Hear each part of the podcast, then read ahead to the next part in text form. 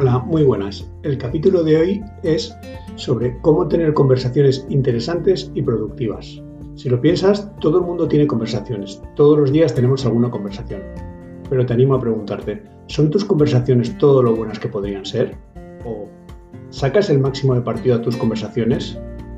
Sobre eso es sobre lo que vamos a hablar hoy. si te interesa, te animo a que te quedes.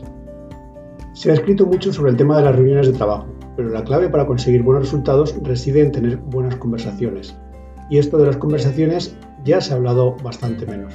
Recientemente he tenido una formación súper interesante con el increíble equipo de The Wonder y en, esta eh, formación oí una frase que, que, me gustó mucho. La frase en cuestión es, la conversación es la tecnología más potente que existe. Bueno, tanto me gustó la frase que la he puesto en la home de mi blog, porque es que es verdad, o sea, la, conversación es mucho más que una tecnología, pero se puede decir que es una tecnología, desde luego, la más potente que existe y sin embargo no le dedicamos tanto tiempo. O sea, hay gente que le dedica tiempo a preparar un PowerPoint, pero no le dedica tiempo a preparar una conversación, cuando en realidad hacer PowerPoint a lo mejor es la base para preparar la conversación, que es lo importante, ¿sabes? El que, se discute y, cómo se llama la conversación. Y, este es el tema sobre lo que vamos a hablar hoy. Ya hace tiempo escribí un post sobre la importancia de las preguntas. También hay un capítulo del podcast, el capítulo 16, que se llama La importancia de las preguntas. Por eso, si quieres, tanto en el podcast de Y si lo entendiera como en el blog de conradoymas.com, en ambos hay eh, un capítulo específico sobre el manejo de las preguntas. Más de las preguntas, un poco como, como el foco al que te hace iluminar las partes importantes. O sea que en realidad las preguntas son solo una parte de la conversación la más importante, sin duda, pero la conversación va más allá. Y en este capítulo vamos a analizar cómo conseguir conversaciones interesantes y productivas. Vamos a empezar primero por los aspectos importantes previos y después ya sí que nos metemos en el tomate en el manejo de las conversaciones. Lo primero, las conversaciones, aspectos generales previos. Si vas a mantener una conversación importante, lo primero, como casi todas las cosas, es prepararse. saber de qué se va a hablar investigar, leer y prepararte. Porque la mayoría de la gente habla de oídas o tiene solo un punto y es como, bueno, pues lo repito o intento convencer sobre este punto y ya está. Lo siguiente importante también es preparar el espacio. Sin duda se dialoga mucho mejor un espacio cómodo y con una buena temperatura que a la intemperie o ahí improvisado en cualquier lado. En función del número de personas que vayan a participar y el tiempo destinado, será más adecuado montar el espacio de una manera o de otra, pero un espacio bien montado ayuda a tener mejores conversaciones principalmente que toda la gente pueda verse las caras y también que haya una acústica adecuada para escuchar eh, al, que esté hablando. No me voy a meter en la teoría esta del, cole de emisor, receptor, mensaje y tal, porque no aporta nada y a lo que vamos es a los fundamentos de una buena conversación, esta yo creo que es donde más se puede aportar la parte de conocimiento del capítulo de hoy, pues un poco para intentar avanzar. Me atrevería a distinguir entre una buena conversación creativa y productiva y una conversación en la que cada uno va a soltar su rollo a intentar convencer al otro y ya está. En estas de conversaciones de batalla de unos contra otros, pues puede aportar, o sea, más fuerte gana, el que mejor diálogo y tal y esto. Pero las, conversaciones chulas son las de cuando tienes que, buscar una solución a un problema y está todo el mundo intentando sumar. Eso es de verdad una conversación productiva. Por ejemplo, en el trabajo, hay muchas veces que, que, sucede con el En, en, mi equipo de marketing hay veces, pues eso, de cómo hacemos esto y aquí todo el mundo a aportar, a pensar, y ahí es donde es productivo y donde si preparas bien la, la conversación se llegan a resultados que hacen que los equipos se conviertan en, equipos de alto rendimiento y no simples charlas de bar o, discusiones que te vayas encima luego cabreado a casa. Bastante duro ese trabajo, como para encima irte cabreado, es lo que pasa. Por eso es importante tener claras las reglas, saber qué, reglas hay en una conversación, por supuesto, ir dispuesto a escuchar y que todos tengan claros el, objetivo. Por eso tienes claro el objetivo, cada uno va a lo suyo, pues entonces muy complicado así llegar a, un tipo, a ningún tipo de acuerdo. A mí las conversaciones que más me gustan, aparte por supuesto las de con amigos siempre entre una copita, que no se me ocurre un mejor plan que eso con mis coleguitas, por supuesto, quitando esto al margen, son las de trabajo, como decía antes, cuando hay un problema que resolver. Existen varias soluciones y el equipo se pone a aportar y a debatir para intentar encontrar la mejor solución posible. Eso en el fondo es enriquecedor en sí mismo y por eso hay que saber cómo afrontarlo. Aquí la clave está, sin duda, en escuchar con respeto, dejar acabar al que está hablando y cuando termine y te toque tu turno, después de analizar lo que se ha dicho hasta el momento, aportar tus ideas. Hay gente que está esperando su turno para soltar lo, que quiere decir y que ni escucha. O dice algo que ya se ha dicho hace tres turnos de palabra o que dice algo que ya no es la conversación, no va por ahí, sino que va por otro lado. Por eso estar dentro del ritmo es, es fundamental. El objetivo no debe ser convencer a los demás de lo que ya pensabas antes de entrar a la reunión, sino buscar cómo diseñar la mejor solución posible con las aportaciones de todos. Ese es el objetivo de una conversación creativa. Es más cómodo discutir con, con pocas personas y, además como si pones el sesgo de con gente parecida a ti es muchísimo más cómodo, se llega a una solución de compromiso antes, pero sin duda es mucho más enriquecedor si se hace con un grupo más grande y con perfiles diferentes. Por eso en los equipos no vale con tener gente parecida a ti o que opine como tú, sino que tienes que tener de todo tipo de gente en el equipo, porque eso hará que las charlas sean más enriquecedoras, tengas puntos de vista diferentes y que la solución a veces te estás, por ejemplo, enfocando en el contenido y puede ser una solución de diseño, o, al revés, te estás preocupando por los colores y a lo mejor cambiando dos palabras cambias e, esa parte de la web que estás intentando cambiar. Eso es un poco lo que, lo que hace que los equipos tengan mucho que ver.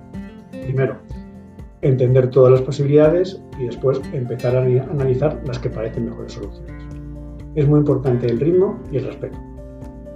Mucho mejor, muchas intervenciones cortas y con ritmo que no largos discursos y charlas para brillar ante la audiencia y que gente que le nota que le gusta más escucharse a sí mismo o que le cuesta centrarse y como no está centrado, pues lo que hace es no parar de hablar y hacer introducciones larguísimas para ver cuándo encuentra el momento de entrar y aburrir las orejas.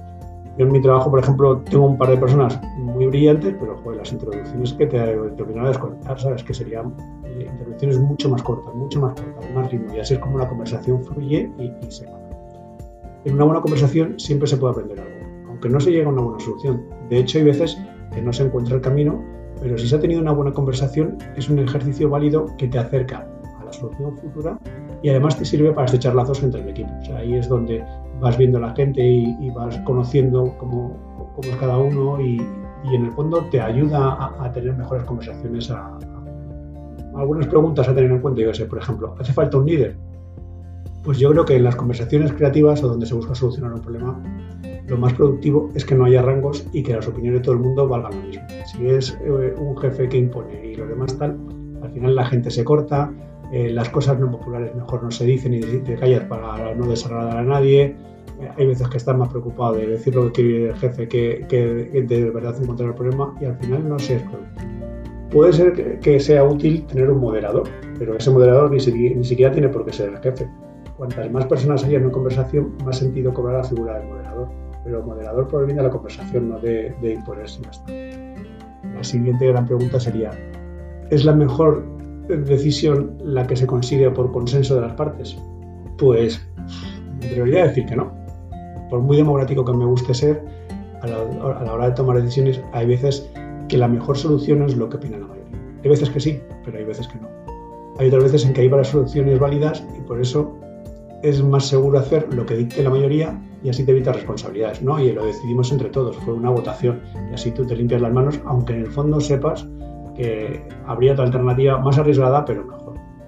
Pero por eso, cuando te toca ser el líder, eh, hay veces que el líder le toca tomar la responsabilidad y después de, haber oído todos los puntos de vista y de analizarlo, si lo tiene claro, tomar la decisión adecuada y, explicarla al equipo, aunque no sea la opinión de la mayoría. Si lo piensas, normalmente las soluciones de los comités son los puntos de encuentro entre las diferentes posiciones. Y esto a veces es la mejor solución, pero a veces no.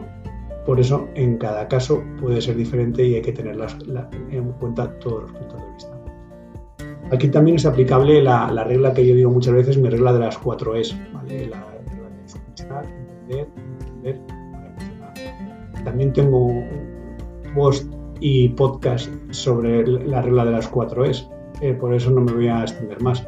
Pero lo que sí que he aplicado aquí a la conversación sería conversar para escuchar, conversar para entender, para comprender las cosas y conversar para crear, para emprender.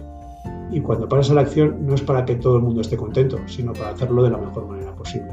Y esas es las cuatro es, escuchar, entender y emprender para emocionar. Otros puntos interesantes a tener en cuenta en las conversaciones, pues hay muchos. Me atrevería a empezar por, por decir que la conversación es el camino hacia la verdad. Piénsalo. Si utilizas esta esta guía de que la conversación es el camino hacia la verdad, será todo mucho más fácil. Es muy importante y útil evitar los prejuicios y los sesgos. Empezar la reunión con la mirada limpia y las orejas abiertas, dispuestos a escuchar y aprender sobre el problema, para después poder tomar el mejor camino posible. Ya he hablado antes de la importancia del ritmo y el respeto. También hay que cultivar las relaciones. Las conversaciones de los equipos que se conocen, que confían y que se aprecian son mucho más productivas que las charlas entre desconocidos.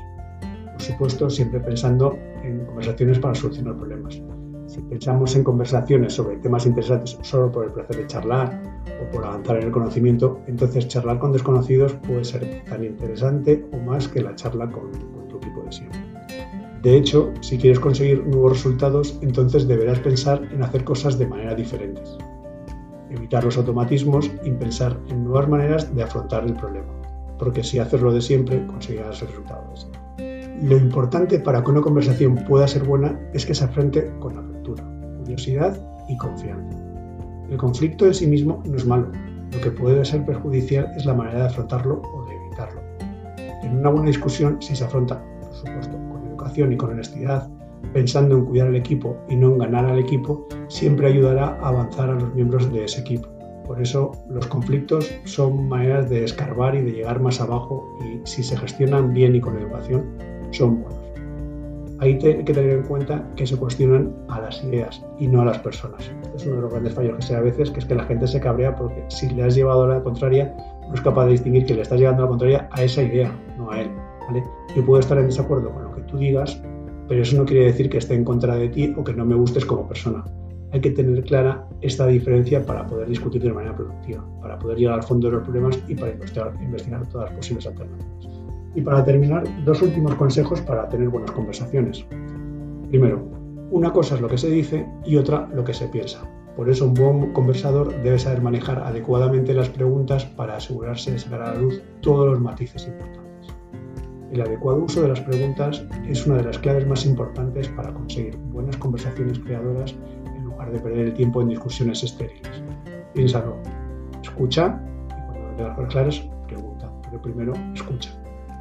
Y un último consejo para tener buenas conversaciones es que independientemente de que se trate de una conversación con tu pareja, tu familia, con tus amigos o en el trabajo, tan importante como llegar a un acuerdo o como solucionar el problema es cuidar a las personas. Hay veces que las conversaciones se convierten en batallas y en el fragor de la batalla se dicen bastantes estupideces y tonterías de las que luego te arrepientes y luego has hecho más daño con decir la tontería que con te cañón. Como decía la frase, eres dueño de tu silencio y esclavo de tus palabras. Por eso ser dueño de tus silencios y como hables, sabes que serás esclavo de lo que hayas dicho. Piénsalo antes de hablar. Un último matiz o consejo relacionado con lo mismo es que si lo piensas, hay discusiones que es mejor perder por el bien de la redacción. Y a veces esta es más importante que la tarea que estás debatiendo. si es más importante la relación que sobre lo que estás discutiendo, no siempre tienes que ganar. Prefiero a veces ser feliz que tener la razón. Piénsalo porque es una buena clave y un buen secreto para las relaciones. Y nada más, hasta aquí el capítulo de hoy sobre la importancia de las conversaciones y espero que os haya aportado algún tip que os sirva pues, para conversar mejor. Sin duda es de las cosas que más se hacen en la vida y a las que menos atención se le, se le presta. Nada más, como siempre digo, si te ha gustado este capítulo y si lo entendiera, te animo a que lo compartas con tus amigos, lo pases por WhatsApp, pongas las cinco estrellitas, pero que me ayudes a seguir creciendo y hacerlo Nada más, muchas gracias y hasta la próxima.